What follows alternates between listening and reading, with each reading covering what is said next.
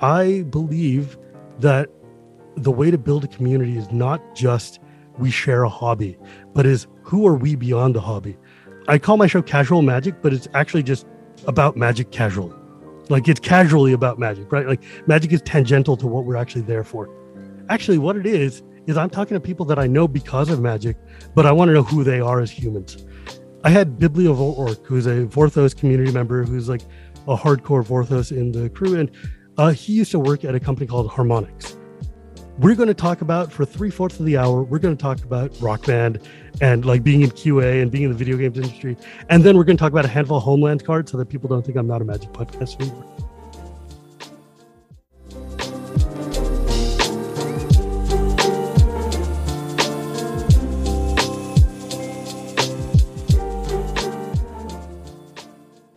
Hello, hello, hello. Welcome to Humans of Magic, the show that gets up deep and personal with your favorite Magic the Gathering personalities.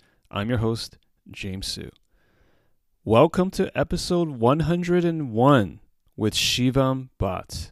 Shivam is a commander personality, a member of the Commander Advisory Group, and host of the podcast, hit podcast, Casual Magic.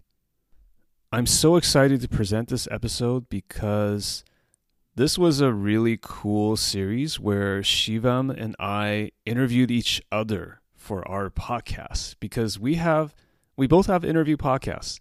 And uh, his podcast where he interviewed me on casual magic just came out this week and i am trying to return the favor.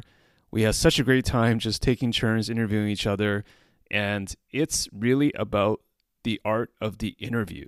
So you can go listen to Casual Magic to hear me talk about interviewing, or you can listen to this episode to hear him talk about interviewing. We have different styles, but we have a deep appreciation for each other's craft. And, you know, us podcasters, we have to stay together. We have to learn from one another and collaborate. And I'm so happy to get this episode out.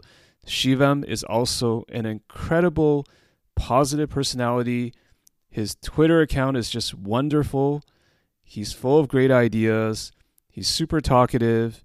He just has a joy for the game of Magic the Gathering that you will very apparently hear on this episode.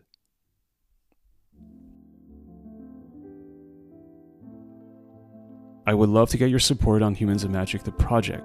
So if you have not had the chance, please follow us on Twitter and Instagram. Both accounts can be found at Humans of Magic, one word.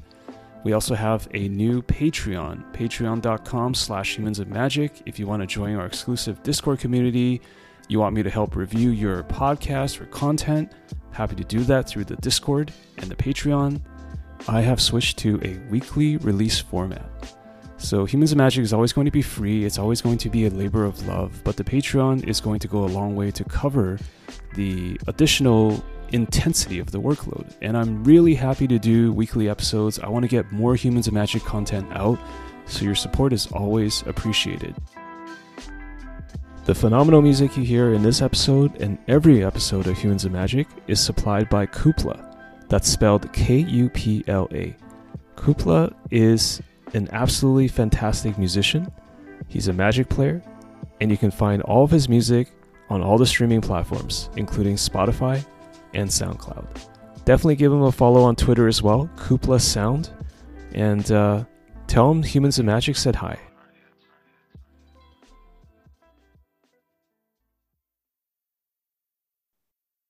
Today on Humans of Magic, I am here with Commander Player, Thinker, and all around Renaissance man extraordinaire, Shivam Bhatt Shivam, how are you doing today, sir? I am doing great. It is wild to be interviewed by a person who, like, as a person who does interviews a lot, it's wild to be on the other side of the microphone, but it's uh, delightful to meet you finally. Yeah, I'm kind of nervous a little, to be honest, because you're you're obviously a quite a an established podcaster, and you've done more You know- episodes than I have, and yeah, Have I? Yeah, but you only put like one out a month or something, right? I'm I, now it's weekly, but there Oh, there were man. like whole stretches where I would do like you know an episode every three months, and that Oh, was just jeez. not that was just not the way to do it, right? Because you want consistency. That So, is that is consistency on some time scale, like a geological time scale. As in, uh, the podcast is still consistently alive, and that's pretty Yeah, much it. Things come out eventually. Chill. Yeah, uh, but you know, your I would say your reputation definitely precedes you because you're just such a beloved figure and well-known person in the Magic community. I, I would say Magic community. I wouldn't even say Commander community. Just Magic in general. You just have this, like the way you express yourself in your tweets and. You have lots of great ideas, and there's people wearing your shirt at Command Fest, and you have this whole army of wildest thing that's ever happened who are to me, let me tell fans, and it's just it's just incredible. Like I don't know, like you've got a lot going on, right? it is it is wild to think about. It is wild to think about. Like this is my second podcast right? Like i was originally on a podcast called commander for like five years. Um and after that ended i started my own show and when i went independent because the prof was like hey you should just do your own thing when i went independent i was not expecting that anybody want to listen i wasn't expecting that anybody would care because i was just like i just want to have a reason to talk to my friends and so to go to um, Command Fest Richmond and then to walk in, because it's like Coalesce Apparel and one of my sponsors was like, hey, we're going to put a shirt out for you. And I'm like, oh, sweet. Why not? Why would you say no to that? Right. And um, I did it and they designed this cool shirt and we put it out and I bought one. And like, you know, some people who follow me on Twitter bought one. I was like, okay, that's neat. Whatever. I sold a couple. It's cool. I go there and first off, you know, Cedric emails me and he's like, yo, your shirt sold out. And I'm like, sold out? Like, is that possible? I didn't think that was a thing that happens. And then I go into Richmond and there's like eight to 12 people on that first day of Richmond who are wearing my t shirt walking around. Some of them were my friends, obviously, but some of them were people I had never ever seen before who were just people who followed me or, you know, whatever. And I was completely taken aback because it's one thing to sit there and go, like, yo, uh, you know, I put something out. It's another thing to be like, oh my God, somebody paid money for this and somebody's wearing it and somebody likes me enough to have invested that kind of time and wants me to see this. They knew I was going to be there, so they wore this on purpose so that I could see it. And I'm just like, the levels of emotional, like, attack that is, I was like catatonic. I was just like, oh my God, I, I feel deep gratitude and validation. And it's incredibly weird. Yeah, and you've been on this just incredible journey with the podcast. I know you had I I knew you had Mhm. the first one, but this podcast you have now, Casual Magic, it's just like I feel like it's on another level because I think you've talked to basically every big magic player. Like you you'll you'll talk to Reed Duke and then you'll talk to famous people I- in Commander. I mean, I guess you're one of the famous people, but like Olivia or Rachel and You Yeah, I mean, I have tried, like, I'm, I it started out because I was like, I want to have a place to talk to my friends. Because when I started the show, it was before pandemic. So it was just more like, oh, cool. I like, I just want to have a week to chat with people. But like three weeks in or whatever, the, sh- the lockdown hit in 2020. And suddenly I, I, as a deep extrovert who needs people to talk to, well, I've got this one hour long show dedicated time on a weekday where I can grab somebody and just chat. And we were all in lockdown. We were all in this kind of weird quasi space where, as magic players, we can't go play magic anywhere. We could play over Zoom or Spell Table or something, but you don't have somebody to talk to just on like a, and everybody had time because everybody was at home doing nothing. And I was like, well, I got an interview show. So I'm just going to invite people over and we're just going to chat and tape it. And so I had people like my friend Alex Kessler or Tappy Toe Claws or Olivia or whatever just show up on my thing so we could just sit and BS for an hour. But as I went on, like I was like, well, if I'm going to do this, like 10, 11 episodes in, I'm like, if I'm going to do this, I should try to see, let's start fishing. Let's see what happens. I'm like, all right, Commander Rules Committee, come on my show. Okay, let's see what else is there. Maybe we can get like, I don't know, Aaron Forsythe to come on or Mark Rosewater to come on. And then I just started throwing random names out there. I'm like, okay, I'm going to have the Mountain Goats because that's a band that plays magic. that came loves over to my magic. house to play magic. Yeah. Yeah, he's a hardcore nerd for magic. And I'm like, you're stuck at home too. Why don't you just come on my show? And suddenly I've got a rock star on my show. Okay, great, let's go. Mhm. Um, like I got Brandon Sanderson, a person who I've got a personal relationship with. You got Brandon. You got Brandon Sanderson. I've got to listen Yes. to that. he came on my show and we talked for like two hours or something because I am one of the people who's the early reader for his novels. Like because I have a long relationship with Sanderson. He took over the Wheel of Time books. I was a hardcore Wheel of Time fan, Uh-huh. and I went and I got chosen to be one of the volunteers at a signing. And then we became really good friends. I brought a box of Gatecrash. We drafted it that night. Uh, you know, traded information, and then every time he's come by, I've went and I've shaken his hand. We've just had great times, and he invited me to be an early reader for his Oathbreaker books or his uh, whatever his latest series is. And so I've been doing that for a few books. And then I was like, hey, man, do you have a minute? Can you just jump on my show? And he's like, sure, let's go and let's do it. But that's like, you know, that is way outside of just now I'm going to talk to my friend, the content creator with like 30 Mhm. followers, right? This is Brandon Sanderson. hmm And um, I don't know. It just what I've learned is that there is no harm in just throwing crap to the wall and seeing seeing if anybody will answer. Like I got Chris Kluwe, who is a famous football player, former Magic player, and just D and D nerd altogether. Mhm. Who's like, and we sat and we talked about punting and stuff, and I was like, why not? What are you gonna do? He's like, I got nothing but time, and I'm here playing board games so uh it's it's been interesting it's been really interesting to just like kind of like getting andrea mengucci who is like way outside of my um he doesn't, he's not like i mean he's an every magic player but he's not a commander player Mhm. you know like he's not Mhm. like this is my thing he's like a pro level player and i'm like oh i'm gonna have mengucci on the show and then i was like okay reed duke you're one of my favorite players of all time. I'm gonna have reed on the show. I got marshall sutcliffe who is of course you know the die hardest of commander players to come on my show. And um he's been on multiple times you know it Mhm. just it's because i think part of it is like i didn't want to be a commander show. Like i did five years of talking about commander week in and week out and you're like i have to make new decks and i have to keep up the meta and i have to blah blah. I don't care. Mhm. like i'm on the commander committee and whatever but i just want to talk to magic players about basically what you like my inspirations were twofold one is you one is what you were doing which is actually having human conversations with magic players and number two was um, Erin Campbell's Deck Tease, which was Mhm. like the first real interview podcast that was going on. And mind you, mine is a lot less horny than hers was.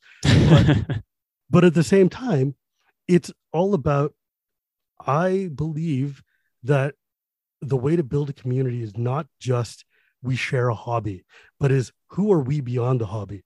Like I call my show casual magic, but it's actually just about magic casually. Like it's casually about magic, right? Like magic is tangential to what we're actually there for. ah, so it's got kind of a double meaning or more than one exactly. Yeah. Yeah. Like originally I was just like, oh, I'm a scrub player. I want to do chaos drafts and play commander. It's about everything that's not just standard. It's casual magic. Fine. And then I was like, actually, what it is, is I'm talking to people that I know because of magic, but I want to know who they are as humans. Right. And so it's casually like I had Biblio Orc, who's a Vorthos community member who's like a hardcore Vorthos in the crew. And uh, he used to work at a company called Harmonix. Harmonix makes rock band and amplitude. oh yeah, I remember Rock Band. Yeah. Yeah. And I used to be in the video games industry and I was like, oh, we have like a lot of shared connections and people we know in common and whatever. And I was like, okay, well, we're going to talk about for three fourths of the hour, we're going to talk about rock band and like being in QA and being in the video games industry. And then we're going to talk about a handful of homeland cards so that people don't think I'm not a magic podcast. Yeah.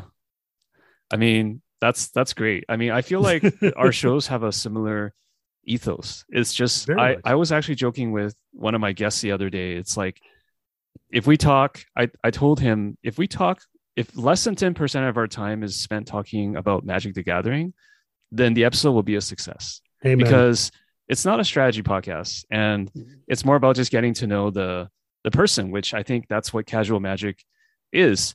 Mm, I, I am interested though to know you went from doing a commander podcast, which I think it's there's a lot more I would say a lot more of a structure, or maybe not Yes. structure, but there's more themes that you know you yes, can go there's to. more like like you know you can talk about this week. The list is like limitless, but there's also kind of a there's formulas, there's the things that are like preset plugins. That Yeah. yeah. Like, there's here's a set review episode. Here's the Yeah. deck for like the two main Yeah, legends. here's the new yeah new set review. Here's the new like Yeah, exactly. how do I build the commander deck? What's a good commander deck in these colors or trios? It was very scheduled. It was very yeah. like you could follow a pattern and a rhythm. so Um, did it feel?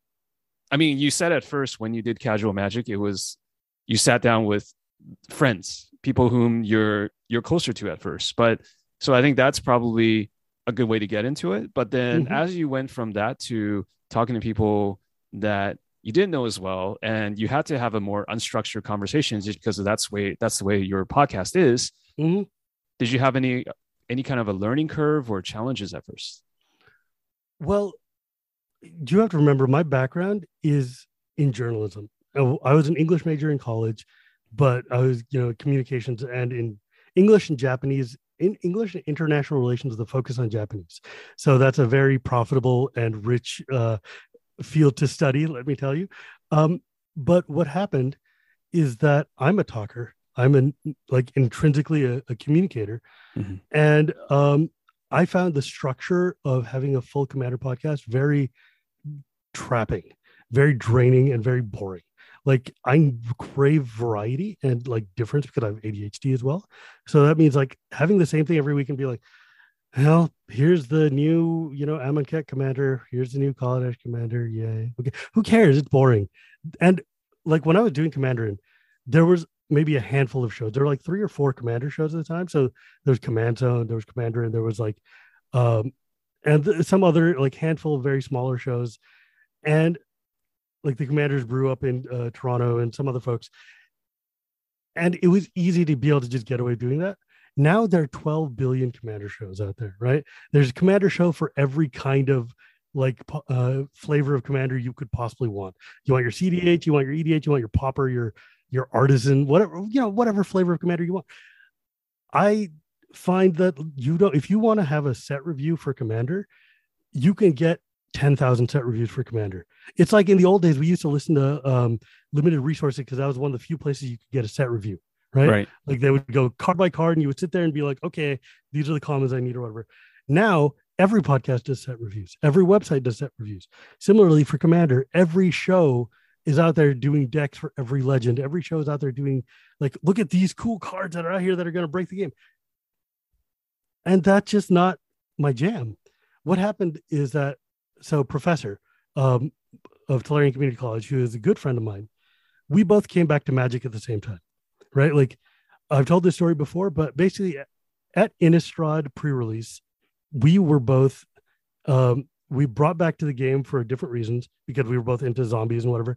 And at the same exact store, same exact pre-release, me, him, his wife Christine, and a bunch of like other friends of ours, Ashlen Rose, who's become a, a famous cosplayer now, and other people who were in our community, we were all in this store in Pacifica, California, and we all came back to Magic together, and we all became friends because of it.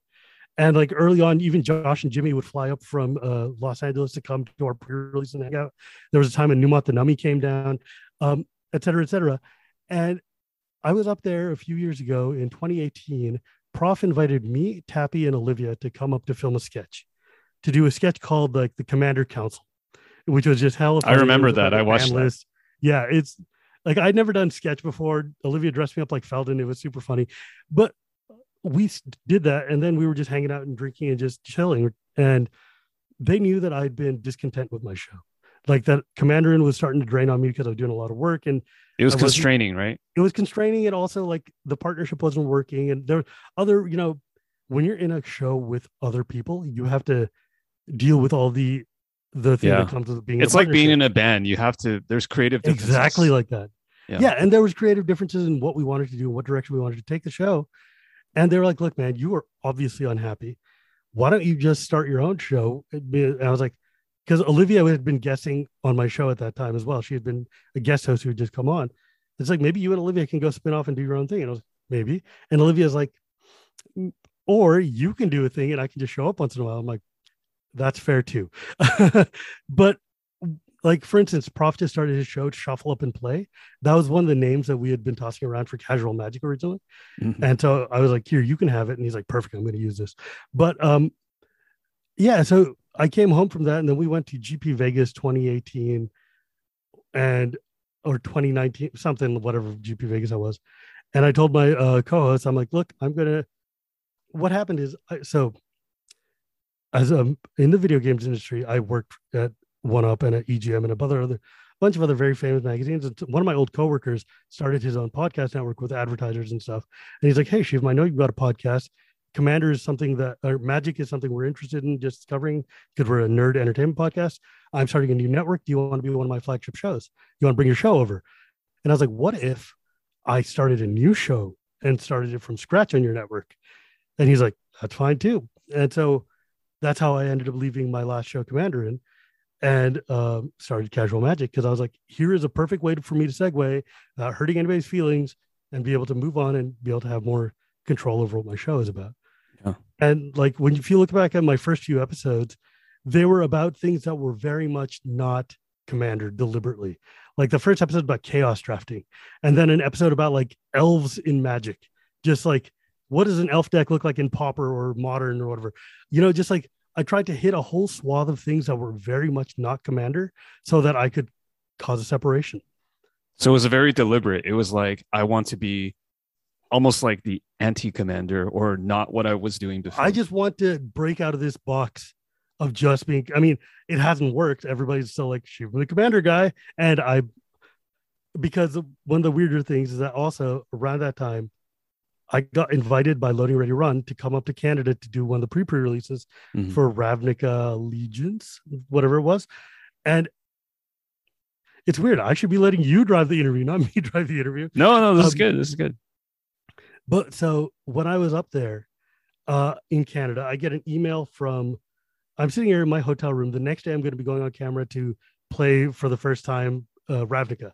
And I get a call and I get an email and it's from Sheldon Menery, who I've had on my uh, show Commander before, and he emails me, and he's like, "Hey, we're starting up a Commander advisory group," uh, because he had been talking about like, I want to grab a bunch of like content creators or people in the know, come in to tell me what are we missing in Commander, how can we broaden the scope of Commander, how can we reach the people who are outside of our immediate vision sphere, and he's like, "Tell me what you think of this idea." And tell me why you think you shouldn't be on it.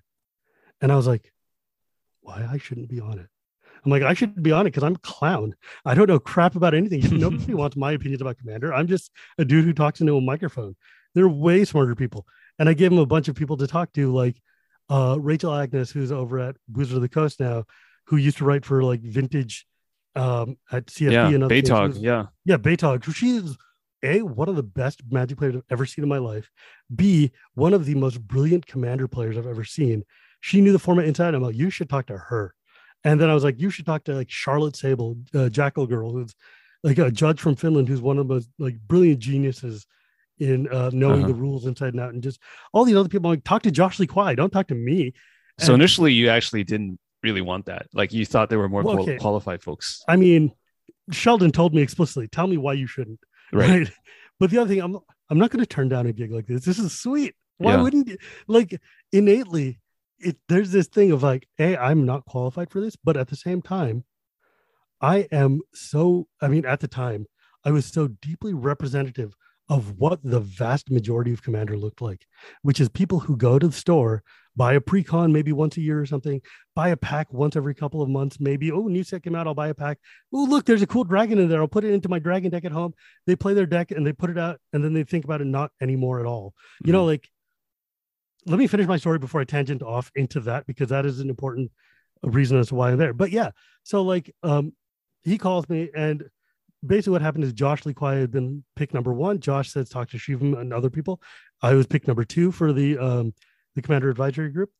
And because of that, I ended up getting pigeonholed in this notion of being the commander guy, anyways. Even though, despite my best efforts, I was like, and escape it.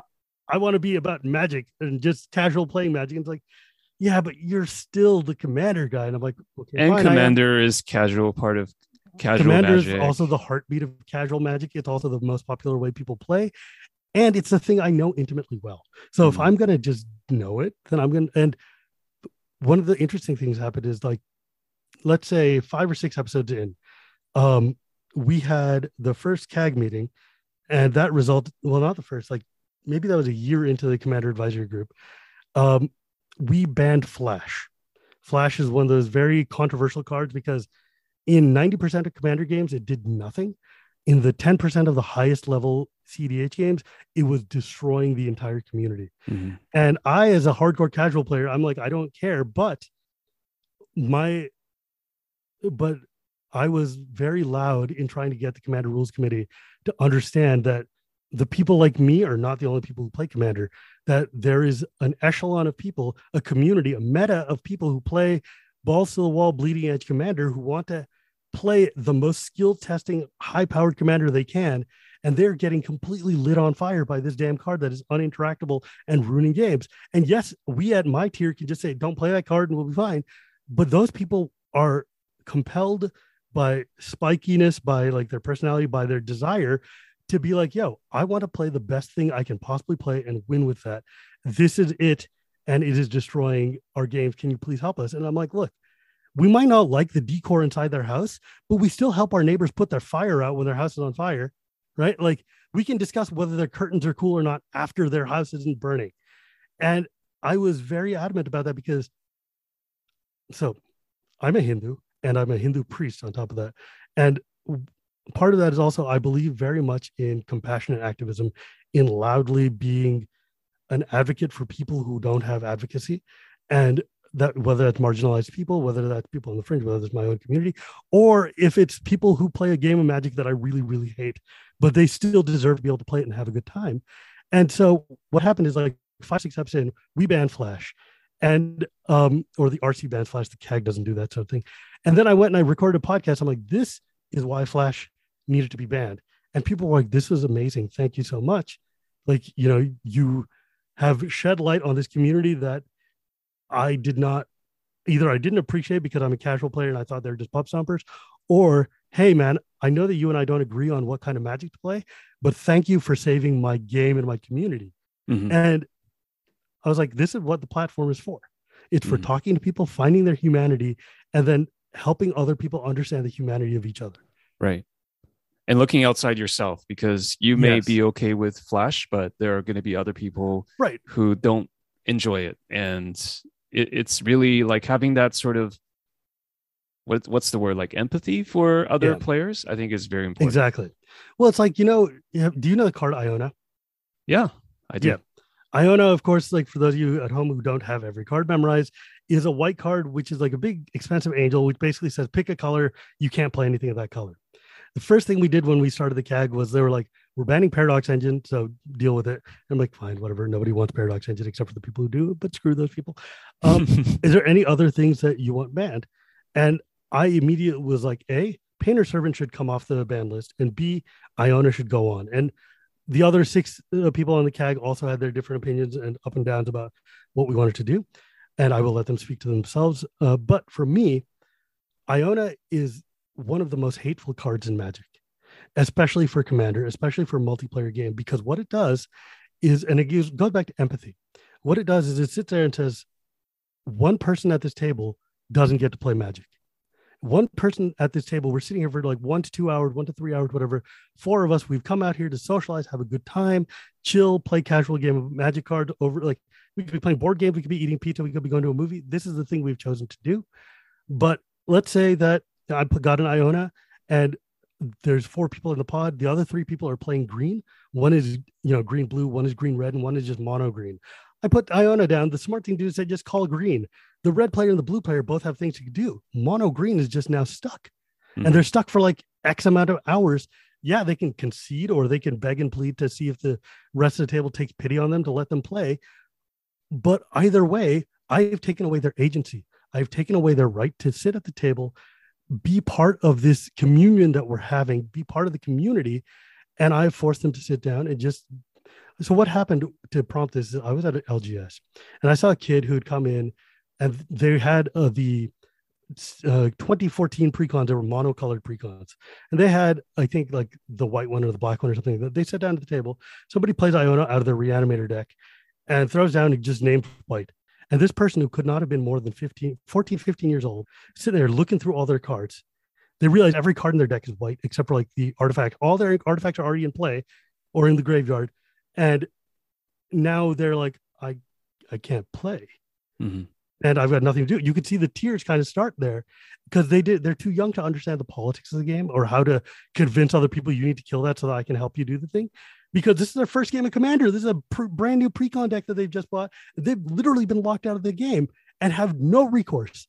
And like, it's just heartbreaking. And I was at that moment, I was like, this, this is not okay.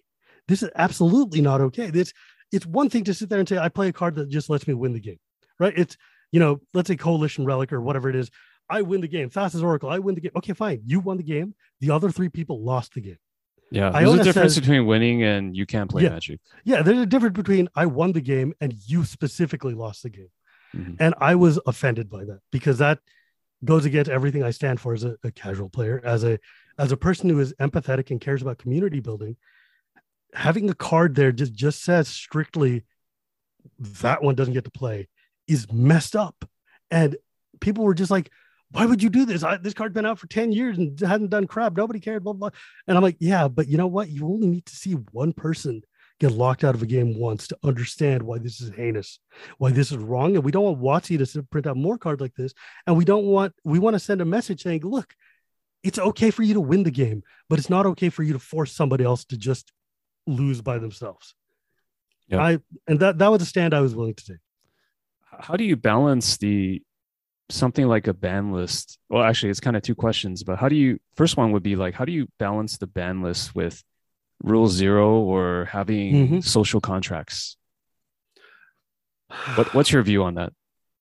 So, with the caveat that I don't get to have full say over the ban list, right? There's four people in the rules sure. committee. It's advising or making yeah, it's advisor, but they take our advice, right? Like they do listen. And this is like the notion of rule zero, which is one that like, you know, we wrote the commander philosophy document with the intention of giving people kind of a ground rule of this is what we built the format for. This is what we hope you accomplish out of it. This is what we're hoping you're trying to do. And having rule zero discussion, people have completely misunderstood it since the day we announced this kind of idea because people are like, oh, you're just using it to gatekeep other folks out of the game. Oh, you're saying like it's rather than so one of the comments we would get is rather than legalize planeswalkers as commanders, you are forcing you're gatekeeping it and then like deflecting it onto the groups to decide like to let them do your dirty work and say no you can't play planeswalkers as your commander. But what it actually is meant to do is not like to not change the rules of the game or to not like ban anything. The whole point of rule zero is to sit there and make sure that if you and I are sitting down at a table to play magic, we are here with the same assumptions and the same understanding. Like if you and I sit down to play a game of modern and we're at like a GP, we know what we're here for. I'm here to beat you, you're here to beat me. I'm here to progress and get up to the top eight and win. The the rules are on the ground, they're very cleanly stated, right? In Commander, you don't have like that kind of very built-in like assumption CEDH is different because CEDH has that tournament level assumption of we're here to win. I'm here. There will be no hurt feelings. However, I choose to win. We all understand we're going to try to kill each other as fast as possible. But every tier of commander underneath that doesn't have that. And you end up with things that are like, you know, this is my Saproling deck using tribal Forgotten Realms cards. I mean, not Forgotten Realms, Fallen Empires cards. And then fighting up against this is my Zur the Enchanter Turbo Stacks deck we're both casual, but one of us is going to be having a lot worse of a time than the other. And our goal is that not to gatekeep people out of stopping to play what they want to play, but more to sit there and say, like, yo, you know what? If you're if you guys are obviously not on the same page and that person wants to play Phoenix Turbo Mill and you just want to sit here and play like, you know, Selesnya tokens or something, and you're not going to have a good time with each other, maybe you should get up and find a different group or literally do anything else because not playing magic at all is better than having a really terrible two hour long experience that leaves you not wanting to come back. Right. Yeah, and absolutely. So like there's a lot of magic states where it's just like I'm technically alive, but I'm not I, I right. was dead maybe like five turns ago. It, exactly. It's like you know it's it's like there's times when you're like, okay, well, my death is inevitable. There's nothing like that's why I like hate cards like Torment of Hailfire, which is just like you killed me, but now you're going to make me do this illusionary choice nonsense rather than just win the game. And I'm like, that's just that's like taunting. just if you're gonna kill me, kill me. I don't care. But like sometimes you sit there and you're like, oh, that person's got like four propaganda effects. I have to pay like 12 mana to attack them with one creature. And or they're playing turbo planeswalkers and bouncing every card I have. I'm technically dead. Yes, I can draw cards and play something, but there's nothing for me to do. Yeah. There's times that happen, but it's like, look, if we all understand what we're here to play, if we all understand, like, hey, you know what? It's the end of the night. Let's pull out our Korvold tier decks and just go slam each other. Or, you know, today I want to play a little bit slower. Let's go and try to play like, you know, some funner, lower powered. Like I played a game the other day against uh, Alias V and Olivia, and they were like, we want to play no wrath this game. And I'm like, all right, cool. No wrath. Done. Every wrath just says cycle two, draw a new card. Right? Mm-hmm. Perfect. And that's a rule zero discussion. Or like my friend Alex Kessler is like, hey, you know what? I've got this uh Boros deck that I want to have uh, Nahiri be the commander of because it's flavorful and does a thing. And I'm like, sure, why not? Whatever. Like, or if somebody came up to me this weekend in Richmond, a friend of mine had a deck which was a rule zero based deck that had as its commander assemble the legion assemble the legion being the enchantment from Gatecrash which makes soldier tokens every turn and he was like look the whole deck has no creatures it's all token makers or token doublers or whatever and it's entirely thematic and it's the whole point of it is to assemble the legion so i put that card as my commander and i'm like that is hella cool and of course i'm going to let you do it because i want to see that. That's what a rule zero discussion is for. What the ban list is for is there are cards that are actively detrimental to the play state and enjoyment of everybody at the table or everybody worldwide that are not or they're not compatible with what we want out of commander right? Like there's a card called limited resources which somebody the other day was trying to get me to unban have you seen limited resources i have not so you have to remind me what it does so this card uh let me pull up the text really uh, quickly because it's very specific and really really maybe one of the most heinous cards ever printed yeah so limited resources is this uh one mana white, one white mana enchantment from Exodus. And what it says is when limited resources enters the battlefield, each player chooses five lands they control and sacrifices the rest. Players can't play lands as long as 10 or more lands are on the battlefield. Okay, so players, they can't play lands. Yeah. Literally nobody ever can play another land. It is heinous. And in single yeah. player one on one, okay, fine. You can get away with yeah, it. It wasn't designed for EDH. So yeah. No, it absolutely wasn't and that's why it was banned in Commander because this is like literal lockout of the game. It's super miserable for multiplayer. Yeah. Um, there's a whole bunch of cards like that, but then there's things like you know, Golos, and the reason mm-hmm. we banned Golos, which is like one of the most popular commanders of all time, one of my favorite cards. Uh, you know, five mana, mana colorless, but uh, it has every color in its identity type of nonsense. Because that was 80% of the format and it was getting to the point that any deck you had was just better, just having Golos as the leader. And we wanted to let WotC know that this is bad for Commander. If Commander is mm-hmm. going to be the most popular format and everybody's playing Golos and nobody's having fun playing against Golos, mm-hmm. the people who are playing Golos were having a great time.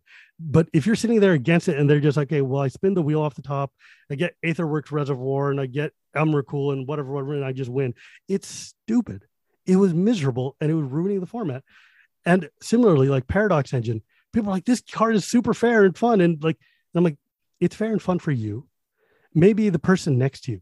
But we're thinking about what is the person three seats down from you who now has to watch you for the next 45 minutes, bounce cards back and forth, up and down while you untap all your cards and maybe or maybe not combo off. That person has waited for a full hour for their turn to come back around. Mm-hmm.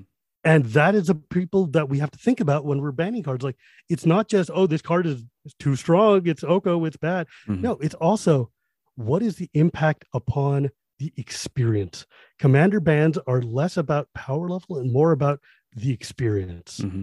And so rule zero is good for establishing the kind of game you want to play, but the ban list is like these are cards that are just not good at any tier for what we want out of a social game. It's good to hear that there are some parallels behind the uh, between the commander ban philosophy and the ban philosophy, or I shouldn't say parallel, but maybe some overlaps, uh, mm. commonalities uh, with other formats. So I'm very, I'm much more familiar with, for example, the legacy and modern formats. Sure. And yeah, you you hit it on the nose. It's like Golos would be equivalent to saying like this is format warping. Like you basically have to like exactly a mental that. misstep where you have to the format begins to you revolve around it. So it's never saying that it's unbeatable because any magic strategy is beatable, but you have to go out of your way to to beat it, and or else it's or else it's like eighty percent or sixty percent of the the well, format. it's like Smuggler's Copter was. Remember during uh, Yeah. Standard, Yeah. Smuggler, Smuggler's Copter was 16 right. out of 16 in the top eight or whatever. it was just like auto include and then the other Yeah. 56 cards or whatever, right? it's just free. Or like Oko. Remember the the Pro Tour where Oh, I do Oko? remember Oko in the Pro Tour. I do remember even Oko in basically every format that it was Or legal like- in. Saheeli Cat, you know, like Yeah. and all Yeah. of these things, or like, I mean, some people, some people, like, you should ban Sol Ring from uh, Commander. It's ubiquitous and everything. And I'm like, yeah, okay, we'll do that after WotC bans Brainstorm from Legacy. Yeah, you Yeah. know what's gonna happen when you ban Brainstorm from Legacy? You kill Legacy. It's a it's a core format identity card. yeah, that's I'm also- exactly it. yeah, yeah. Sol Ring is is like forever tied to what Commander is, right? Yeah, Yeah. it's half of the reason a lot of people early on when commander was created they were like we want to not be alt vintage right sol ring uh, so when commander was started right it, their idea was we don't want to have it to be um we want it to not be alt vintage we don't want people to just think we're playing um Mhm. single player vintage over here. So they're like, we're going to ban power. We're going to ban some of the other vintage popular cards, Library of Alexandria, whatever. Mhm. But they're like, Sol Ring is fun. Sol Ring is obviously like, in my opinion, the second most powerful magic card of all time. Mhm. But they're like, we loved playing Sol Ring as kids. We want to bring it into here. It lets us pump out our Elder Dragon Highlanders much easier because you know Vaevictis Asmadi costs eight to cast, so it's it's really hard. And with the commander tax going up every two, having a Sol Ring means it's better. And later on, when people started to pick up Sol Ring, uh, pick up Commander, like when I got into Elder Dragon Highlander, I was like, oh my god, they've got a Sol Ring. Sol Ring is one of my favorite cards of all time. I want to play like no format has let me play Sol Ring ever, except for like Vintage, and I'm not going to play Vintage just to play Sol Ring and Right. deal with the rest of Vintage, right? Yeah, yeah, yeah. That's And not so- Sol Ring's the the least of the the issues Right. with vintage, right? yeah, like I don't want to sit here and play shop smears just to have the joy of playing Sol Ring. Um, but Sol Ring is like one of those format bearing pillars. It's like a Mhm. card that, yeah, it's busted. We all know it's busted, but it also gives a format a character and identity that other cards don't. Mhm. And so it's like one of those, it's like Sol Ring and like five mana do nothing enchantments like doubling season or whatever. It's just like this is what Commander should is this is what the identity was built on, whether it is or isn't now. That's still core to the idea, Mhm. the idea of Commander. Mhm. You know, Yeah, hopefully this is not an offensive term to you. Like there are certain sacred cows of the Well, it's the exactly that. I mean, Yeah. yes, they're definitely sacred cows. Like it was funny early on. Uh, so the rules committee likes to use the CAG as sort of a test balloon to be like, hey, what would happen? What would you guys say if we banned blah? Right? Just to, so that it doesn't get Yeah. out to the public, but we can have an internal discussion. And one time they're like, what would happen if we were to ban doubling season? Like when we were just idly thinking about planeswalkers, right? During War of the Sparks, like if you made planeswalkers into commanders, we would have to ban a whole billion cards in order to make it happen. What would happen if you banned doubling season? And I'm like, I would burn the house down. Forget what everybody else would do. I personally would come and burn the house down because doubling season is iconic and so fundamentally important to what I think of as commander because it's a card that works nowhere else. It's hmm. a card that is explosive and stupid and does huge Timmy type effects. It is everything I want out of the game, which is like, I just make a whole crap ton of tokens on the table. Yay. And it's explosive and fun and social and interactive and silly. And well, it's not very interactive, but it is silly. Mhm. And it is like also, you can tell that it's a beloved and popular card because even when they reprint it into the ground, it still costs $80 right, right. people would riot if you took sol ring if you took like i mean sol ring away if you took away doubling season because that's so fundamental to something we don't get to do anywhere else Yes. that we can do here and only here like i can't go to a modern tournament i mean yeah doubling season is modern legal when was the last time you saw a doubling season in a modern tournament Never, not in. can you imagine yeah. like getting to turn four and having enough time to be like okay i'm just gonna drop this uh, doubling season that's gonna do nothing for the next three turns Mhm. but eventually it's going to be really rad. By then, you've already died twice, right? Mhm. Like you've died, sideboarded, and died again before that doubling season does anything. Um, it's just, I, I understand the commander's getting faster, and I understand that there's a, a continued of people who want to play higher powered commander, but I believe that leaving space for these really silly casual cards to still exist is core to the idea of what makes Commander a format worth playing, right? So there's two things I know so far. Uh, number one is that you're you're a man with very strong conviction and strong ideas. The second thing I know is not actually from this conversation, but just from interviewing your CAG mates. Um, mm. It does seem like there are there is a good diversity of thought and opinion, and there's like healthy debate within the CAG oh, and such. And so I want you to give me a little bit of inside baseball, like because you're a man with strong views. So how heated does it get in there in terms of trying to come to some level of consensus? Okay, so the CAG is like 12 people right now. And then there's four more on the rules committee. And we used to have quarterly meetings where we would sit there and we would discuss a series of cards, go through the ban list, talk about the format, whatever.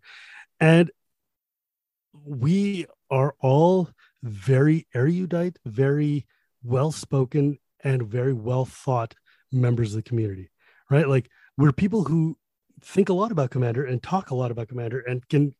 And the reason we're on the CAG in the first place is because we can properly explain where we stand, mm-hmm. right? Like we're mm-hmm. very good at laying out articulating points articulation. That's what word is. Yeah. We're very good at articulating our positions. And so you've got like a spectrum of people from like uh who's like hyper, hyper like top tier, uh not at all casual, but super spiky level commander players, all the way down to like uh Styborski, Adam Styborski, who is basically um even more than me turbo casual. And we've got factions, we've got people who agree on things. There's folks who are like, we need to unban every single silver bordered and gold bordered card in Magic and let people just go crazy. And then there's people like, we need to have a very focused and super mega ban list. There's folks like uh, who are like, we need to unban every card and just let people play what they want.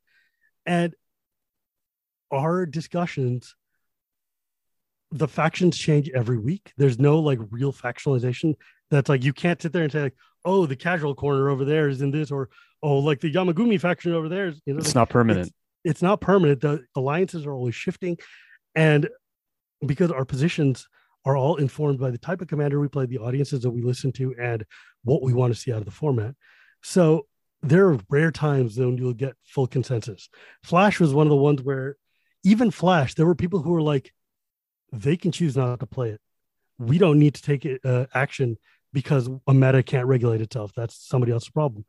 And there's times when it's like Paradox Engine where nine out of like or five out of six of us were like, this is destroying Commander, get rid of it. And the sixth one was like, it's, it's whatever, who cares?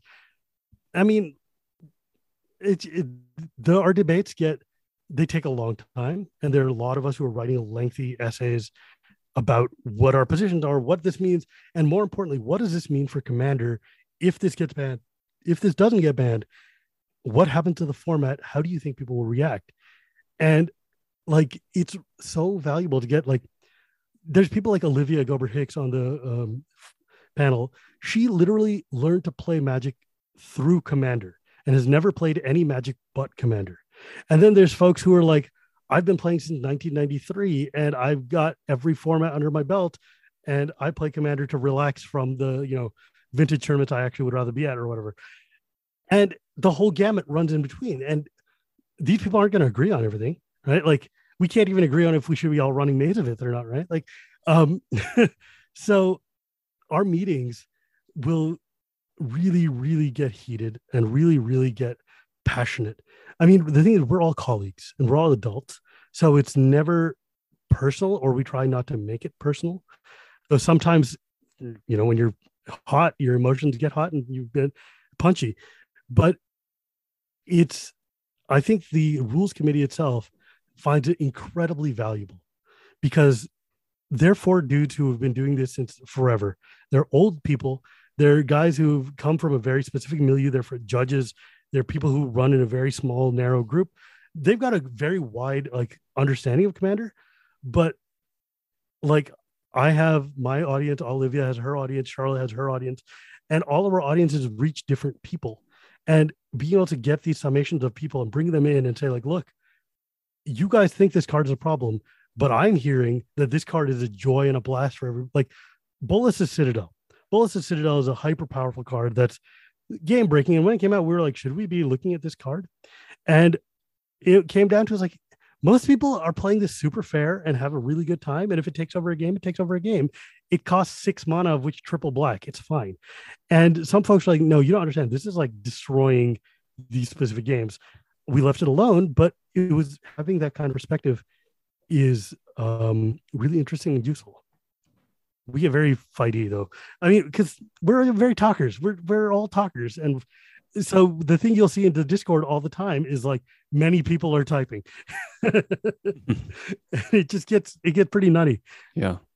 What would you say are the biggest i don't even maybe lessons is too strong a word but what are some of the biggest takeaways you have from being in the CAG i think one of the most important things is that i've learned um, that a i know more magic than i thought i did which is like I used to think, oh, I'm just a casual scrub. I just play fun timey games or whatever.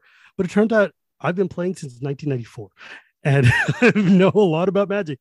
And it turns out I have a very good grasp on what a magic player wants. And like, not just what they want, but like the biggest lesson I've learned and is that the magic community online, the deepest, most invested people of which I'm one of them, is less than a fraction of a percent of all the people who play Magic.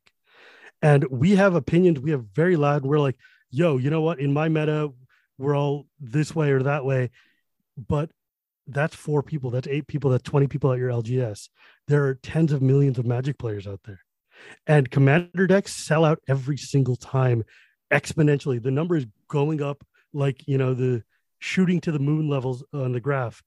And there are millions of these cards are selling. Somebody is buying those cards, and they're not all turbo spike hyper invested people.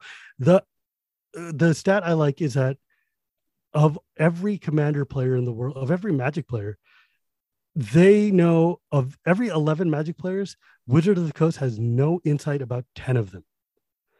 As in, we know about one of the 11 magic players. One in 11. Other, okay. Yeah, one in 11, which is a tiny fraction and people like, yeah, but there's like 40,000 people on the Reddit. I'm like, yeah, but there's 400 million Magic players. like, what do you want? Um, and one of the other things I've realized is not to discount my taste and my personal playstyle because the average Magic player who goes to an LGS or jams a game with their friend, they're playing at home. They're playing with their fun theme deck. They're playing whatever precons, but they're treating this as one of a bundle of what they're doing. Mm-hmm. This is not magic as lifestyle. This is magic as hobby alongside Catan, alongside, you know, Words with Friends, whatever their group games are that they're doing. Magic just happens to be one they pull off the shelf and like, hey, let's have Commander Night. Those people deserve representation as much as Turbo Spikes do, as much as invested players do. And somebody needs to stick out for them because we need to have empathy because our decisions don't just impact the 1% of players. They impact everybody who go into the store. I don't want like lutri. Lutri is a good example. So lutri when they put out companions for ikoria wizard of the coast came to us like two three weeks before and they're like look these cards are coming out. There's going to be 10 of them one for each color pair. This one is going to be bad in commander because every single uh, red blue x deck will get to play it for free. And you guys should either ban it or think about what you're going to do about the mechanic or whatever. And I'm like, why would you design a card that you know we have to ban for something that and make it it's, an it's like it's like coming out with a known bug known nature yeah. bug in a software release uh, if right, i remember exactly that card was like preemptively banned right or something it, it was banned literally the moment they announced it like okay. we banned it before they announced it they was like all right, well, we're announcing command. Uh, we're announcing companions. Here are the ten. Also, Lutri is banned in commander, and we had a huge two-hour-long debate about no, three-hour-long debate about that. About should we ban companions in general? Should we just let it go as is? Yeah. Should we ban just Lutri? And I said, look, whatever you want to do, we need to announce it before pre-release. And they're like, why? I'm like, because some kid is going to go into the store, hear about a brand new adorable otter that is red blue, buy a deck, buy a whole thing, pay $50 to buy that Lutri. They're going to go home on Monday and they're going to find out Lutri is banned. And that is going to be just burning their money. If mm-hmm. you're going to ban it, and if we know that this card is broken and we're not going to put it in there, then do the right thing take the hit now and just save those kids that sadness. Mm-hmm. And we did. And I was like, I'm still pissed at WotC for um putting this on us in the first place. Mhm. Like, is that the only red blue effect? Uh, the only red blue condition you could think of is have it singleton, really? And why would you put it on a? Why couldn't they put it on a, like an elemental, or like an ooze, or some a noggle? You know, some garbage card. But no, it's a first otter, and so now everybody hates the Commander Rules Committee and CAG because we banned otters in Magic. And I'm like, this is infuriating. like, this is so dumb because the card is obviously not okay. And then they changed the rules for companions anyways because they realized the friggin' thing is busted in all of Magic to get to begin with. Companions this- is just in this like so magic twilight zone of I can't believe this make command- happened. They want to and make, they were like, people Yeah. like Commander. What if we make all of Magic Commander? I'm like, no, no, don't do that. It's so yeah, Lurrus is so broken. I, I'm just okay. I, I'm I'm wondering like how you view through this lens, or maybe just as a commander player, like how it is that how do you even reconcile doing your your job in the CAG versus designing magic cards? Because if I were wizards, okay, this is assuming like a perfectly efficient system. if I were wizards, I would just be looking at what has been banned in Commander in the past, what's what's considered unfun, and I would just put two and two together. I would just basically say, well, Commander is a very popular format. We're obviously already designing for Commander, so let's just not ever design cards that become that because if there there's going to be cards that are very good for competitive play, but those generally are not the same cards in Commander because they don't they cost two mana and not six. So if we make something that costs six or eight mana, you know, we don't have to make an Iona. Ba- Yeah, mm-hmm. basically, we don't have to make an Iona. So I guess the question here is like, does that frustrate you having to deal with the after effects of those design decisions? Obviously, fully understanding that you guys are not designers and Oh, designers want to flex and there's a there's a whole thing that goes into design including ego and i want to make something completely new just because i can. So how do you how do you reconcile these kind of different forces you know? Sometimes it seems like they're just making cards to say that i made this card it's not Yeah. even for a player maybe Well, the, the thing is, sometimes I make a card and you're like, who is this for? And then one person will be like, this is the one card I've been waiting my whole life for. And it's fine. It's great. I love to see like these random cards find homes. But one of the things is that the uh, rules committee has started taking a much broader hand, not necessarily in designing cards themselves, but in like, hey, man, this is going to be bad for commander. Let's not. And then the thing is, R&D doesn't want to have their cards banned. They want to sell cards, right? Like their whole goal is we need to sell more cards. We need to make cool cards to sell but one of the issues we had was that Wizard understands Commander is very popular, but they had set up on the people who were making Commander cards a bunch of folks who were former Pro Tour players or former Turbo Spikes. And they're like, you know, when I'm designing a card, it probably would be better if it had a less one less mana, or if it made one more thingy. Like Dockside Extortionist being only two mana is obscene. That is absolutely obscene. Or like they there were people who were just like trying to make turbo efficient tournament level cards for a format that is meant to be slow and dirty. And that's not gonna fly, right? Like that's bad for that is a complete mismatch of of their if efforts versus our goals. And sometimes it does feel a little bit like we're slapping them on the wrist for doing something that they shouldn't have, like Golos. Golos is like a perfectly fine card. No, there's no format in which Golos is a perfectly fine card except for Cube, right? Because they put Golos and Field of the Dead in the same goddamn environment. Mm. I don't know why, but um, Golos being a five color, uh, uh colorless well, card. i guess players like ramp decks so that's you Yeah, I love ramp decks. I loved Golos. I love spinning. But you know who did Golos right? Do you remember Svella from Kaldheim, the green red ogre that could, for like six and red green, basically do the same Golos effect? That's a fixed way of doing that. It costs a stupid amount of mana, mhm. perfect for commander, and it's locked in colors, so you can't do it. But sometimes R and D is like they'll make things like Sylvan Primordial, which is like, hey, what if we make a big green Titan that does land destruction and then ramps me three? And it's like that's bad for commander. That's stupid. Let's not do that. Mhm. I think having a lot more commander players there though now understand what kind of the format is about because they're like, look, we're trying to make some cards for the high end, but we're trying to do it in a way that does not destroy the low end. And I'm like, that is a balance that is very hard to walk, but it's most important because, like, I think almost, I think one lesson I wish Wizards would learn is that you don't have to design hyper powerful cards. You just need to make cards that are going to keep the low, the broad base of Commander going because the hyper powerful spiky players will find those cards and they will make use of them and they will break them in ways you did not expect to see and it'll be amazing and they'll feel real clever about it and you'll feel like and and commander won't be broken but these guys will both get their um, puzzle solving as opposed to like making a ragavan which is so on its face super fast super obvious super broken. And you're like this is just why would you do this? Why would you take the fun away? Like sometimes when you look at a Hullbreacher or like Jeweled Lotus it feels like they're over designing cards and they're like oh there's a whole you know what? Here's the better analogy commander is originally a format that was built out of digging for garbage cards out of the back of the bins at lgs in order to find a way to fill a hole in your deck that you can't like my black red deck needs to destroy enchantment okay i'm going to use this seven casting cat and casting cost colorless artifact that lets me destroy target permanent because it's the only thing i've got rad that is you figuring out a way to make a thing happen. Mm-hmm. Um, or they can just be like, hey, what if we just gave black ability to make you discard or sack your biggest enchantment? I'm like, you guys found a hole, you built a card for it. That's great for normal magic. But what you did was just close a door for creativity for commander. And we get like Arcane Signet, which was in the Brawl decks that came out in Eldraine. It's a colorless uh, mana rock that taps for any color of your commander's identity, and it costs two what it basically did was they were like, oh, we're playing Brawl and Brawl has bad mana fixing. So what if we just make this universal mana rock? It'll be great. What they didn't understand is by doing that, they basically pushed every three cost, three casting cost rock out of the format and like 20% of the two casting cost rocks out of the format.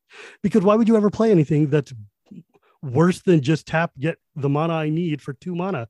It's like yeah. the best mana rock ever printed. It's absurd and then you could see that wizard was like oh we messed up because they've started making things like uh, midnight clock which is you know lets you time twister after you get 12 countered on it or whatever or cursed mirror which is comes into play it's a three mana red rock and it clones something gives it haste and then it can just become a tap for a red and by doing that they're refinding the space to be able to make commander a slower more lumpy format that does weirder things.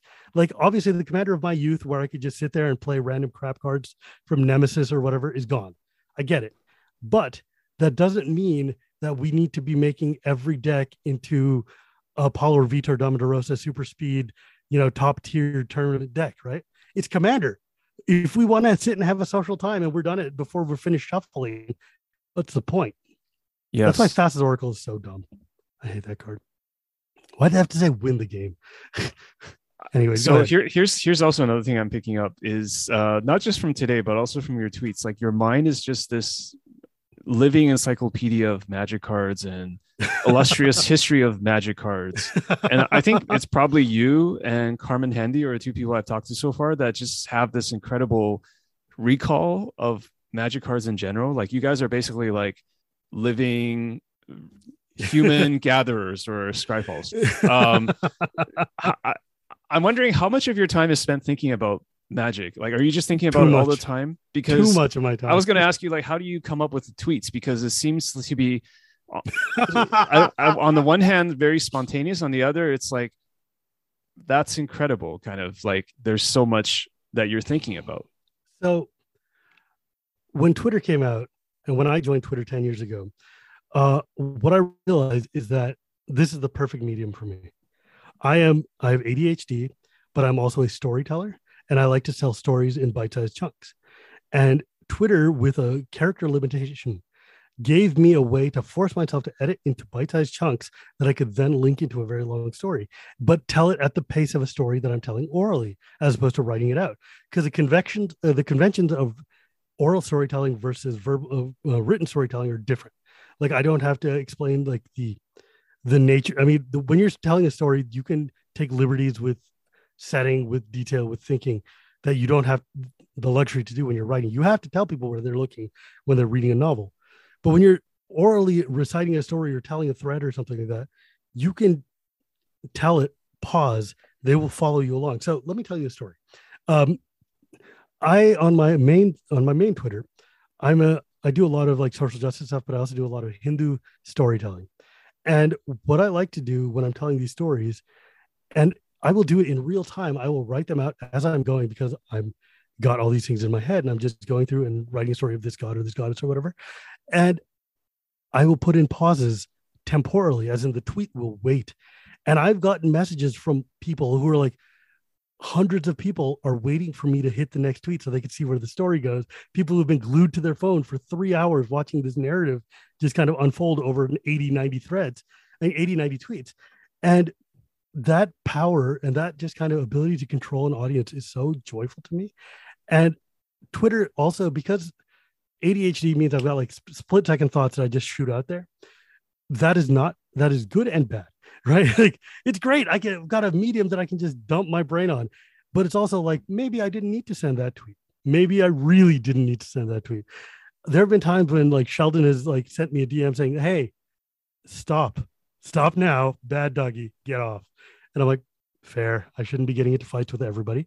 But um, but I do have I'm I'm I'm quick. That I've got quick uh, reaction and quick reflexes. I'm not necessarily quick while playing Magic, but I'm quick while talking about Magic mm-hmm. and thinking about it because when you're a commander, forces you to think about Magic cards differently. It forces you to look at cards that connect to things in ways that you don't expect, and that's where the fun of Commander is. But more than that is that I'm really good at looking at what everybody else has done and synthesizing it into a bite-sized way that I can then feed to people. And like I don't know. I just I, I really like it. I really take to it well. That's a very unique skill, and I'm wondering if you have considered also just doing. I don't actually. I don't know. Maybe you already have a TikTok or like YouTube or doing these other things where you can do I shorts and it. you can you can really take that into a and marry that with kind of a visual style as well. I mean, I've some folks are t- trying to get me to do more TikToks because it's definitely exactly the sort of thing that I could do, but there's something about writing that I'm just good at.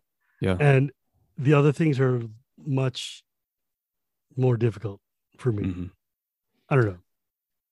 I don't know. Another thing I want to ask you is just, you know, you have two Twitter accounts. You have one for magic, one for non-magic, as you said.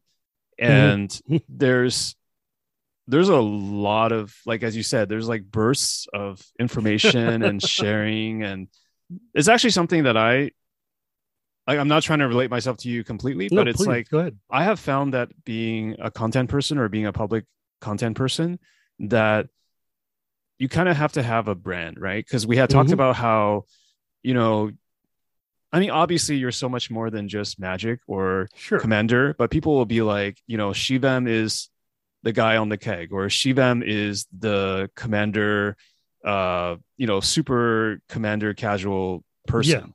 Yeah. Sure. Um, do you find that also maybe this is like kind of relating it to your first podcast but do you find that also a bit constraining because like i think of course the, the thing is that everybody has so many things going on right i know you were really into diablo and you're really into street fighter and you're really into storytelling and uh, you know maybe hindu lore and things like that but then people tend to prefer to put all of us into a box. So how, how do you feel about that? So I understood very early, like, so here's the thing, right? Like I had my main Twitter feed for a long time and I used it as a split between random people doing Twitter. And then also I was going to discuss, um, like, and I would go into like, you know, religious things, Twitter, like Hindu things or political things. And then I would talk about magic. And then Kaladesh was announced and it was going to start coming out. And that's when because as an Indian who's been playing Magic for a long time, an Indian based set was going to be supremely important to me. And I was like, okay, you know what? I realize and I can see it coming that I'm going to have a lot of things I want to talk about. And I don't want to keep diluting my main Twitter feed with magic for all the people who follow me who don't care about that. So I'm going to split off and make a magic only feed. Mm-hmm. And the upside of that was that it gave me a place that when politics or the real world becomes too heavy, I've got a place I can turn to that I can just go and go to my happy place, talk about magic and do that. Or when magic gets too dumb, I can go back to my main feed and go back to talking to my friends about Street Fighter or whatever. And you're right, because it's all about having a brand, it's all about having an identity. And I don't know. I mean, I don't want to be the commander guy, but I am. But also, I like being known as a person who is the empathetic guy, the person who is here to stand up for casual play of any kind. I'm, I love the fact that there are people who can look at me as an example and sit there and say, like, I've become a better person in my pods because I can look at you and see that you've become a better person over the course of time, more adaptive, more, you know, resilient. And yeah, I love Civilization. I love Street Fighter. I love Diablo. I, I love, I was in the games industry for a long time. Of course, I love yeah. games, but like, I mean, D and D and Dragonlance are even bigger for me than Magic is. But Dragonlance is dead, so Magic it is.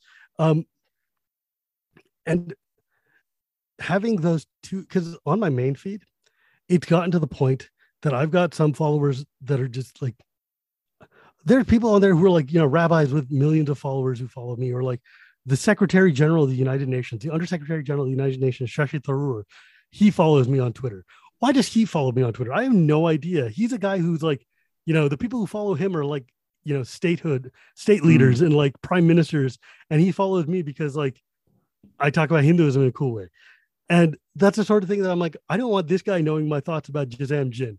Like he doesn't need to know what I care about Urnum, Urnum yeah. Geddon, right? Like this is not a thing I need to waste his time with. Interesting. I guess, yeah, I guess when your platform gets to that like uh, you, you that sort learn, of like, level scale. Yeah. Yeah. There's a point where you have to just realize who's your audience, what are they here for, and what do they want? And especially during the Trump era, it got to a point where I'm like, it's really important for me to have, as a progressive, dark skinned person living in America where this is not the best political climate, having a place where I can just sit there and talk about magic cards in a safe, neutral way was so important for my own personal mental health. And in being able to do so and being able to have that kind of window that I can go over here or go over here. And then, you know, joining the CAG and of course, like once I become part of the like a leadership board or my podcast or whatever, and my number starts spiking, I don't need all of these people worrying about all of my normal opinions. And I like having a place where my other friends who are my real friends can sit and talk to me. And it's important to set your claim and build up a brand and have your own identity separate from who you are. Because yeah, it's it sucks to be pigeonholed sometimes, but it's also a good way to quarantine it such mm-hmm. that you can allow this part of your life to not take over your whole life, mm. even though magic has taken over my whole life. Mm. That's a really unique perspective. I have to, I have to process that and try well, to use it. You know, I mean, it's so that. important. Like you got to have one thing. So, I worked in video games. I worked at Sony PlayStation. I used to work on video games, like Uncharted or God of War, whatever it is, and what I realized after a decade of working in video games or about video games and stuff I would come home from work and I'd be like, I don't want to look at or talk about or think about a video game. I want to do literally anything else. And that's when I learned there, there's that lie that you hear all the time, which is like, if you turn your hobby into your job, you'll never work a day in your life. No, what it means is if you turn your hobby into your job, you will never have a place where you can run away from your job and just go and escape. And like an escape. Time. Yeah. Yeah. Like, so I would come home and I would just read books or play magic or something. And once magic started becoming more and more of a job for me, then I was like, okay, I love magic. I want to keep loving magic. But if I don't, I need to have a place where I can go and talk about my favorite novel or talk about a movie I watched or talk about some garbage and just separate that out entirely so mm-hmm. that I mm-hmm. can just leave magic in its walled garden and I can move on, be healthy, and come back when I feel good about it again. Right? So you can have multiple zones of where you want to put your interest in. And exactly. at any time you can jump between them, right? You don't mm-hmm. have to feel like I have to stay in this zone. Exactly. And that way also I can just talk about things and not worry like I can talk about Minecraft and not worry like, oh, the magic people are gonna be all missing and I'm talking about Minecraft or whatever. Who cares? Like yeah. it, there's one space to be human and one space to be business Shivam. And that's what my magic feed is, is business Shivam. Excellent. So Shivam, what's the best place for people to find you on social or where you want to be found? you can find me at Gearpuri Gears, uh, which is my main Twitter feed for magic or my podcast Casual Magic, which comes out every Tuesday and on YouTube. Uh, yeah. Excellent. Thank you for your time, and uh, I really enjoyed the conversation.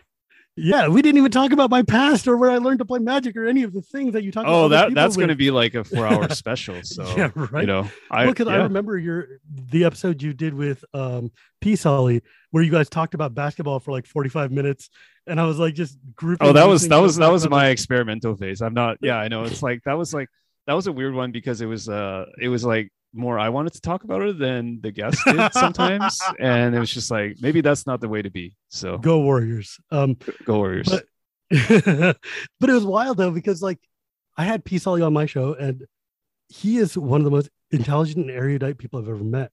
And he is so like I had no idea how much he deeply knows about game design until I started listening to his show and like had him on my show. And I'm like, damn, this guy, he just plays a dry straight man to Cedric all the time. And it turns out he's actually a genius who's He's got a also lot going on. He's got a lot Yeah. going on. Yeah, that's for Anyways, sure. I'm a big fan of your show and I'm super excited. Thank you so much for having me. You're welcome.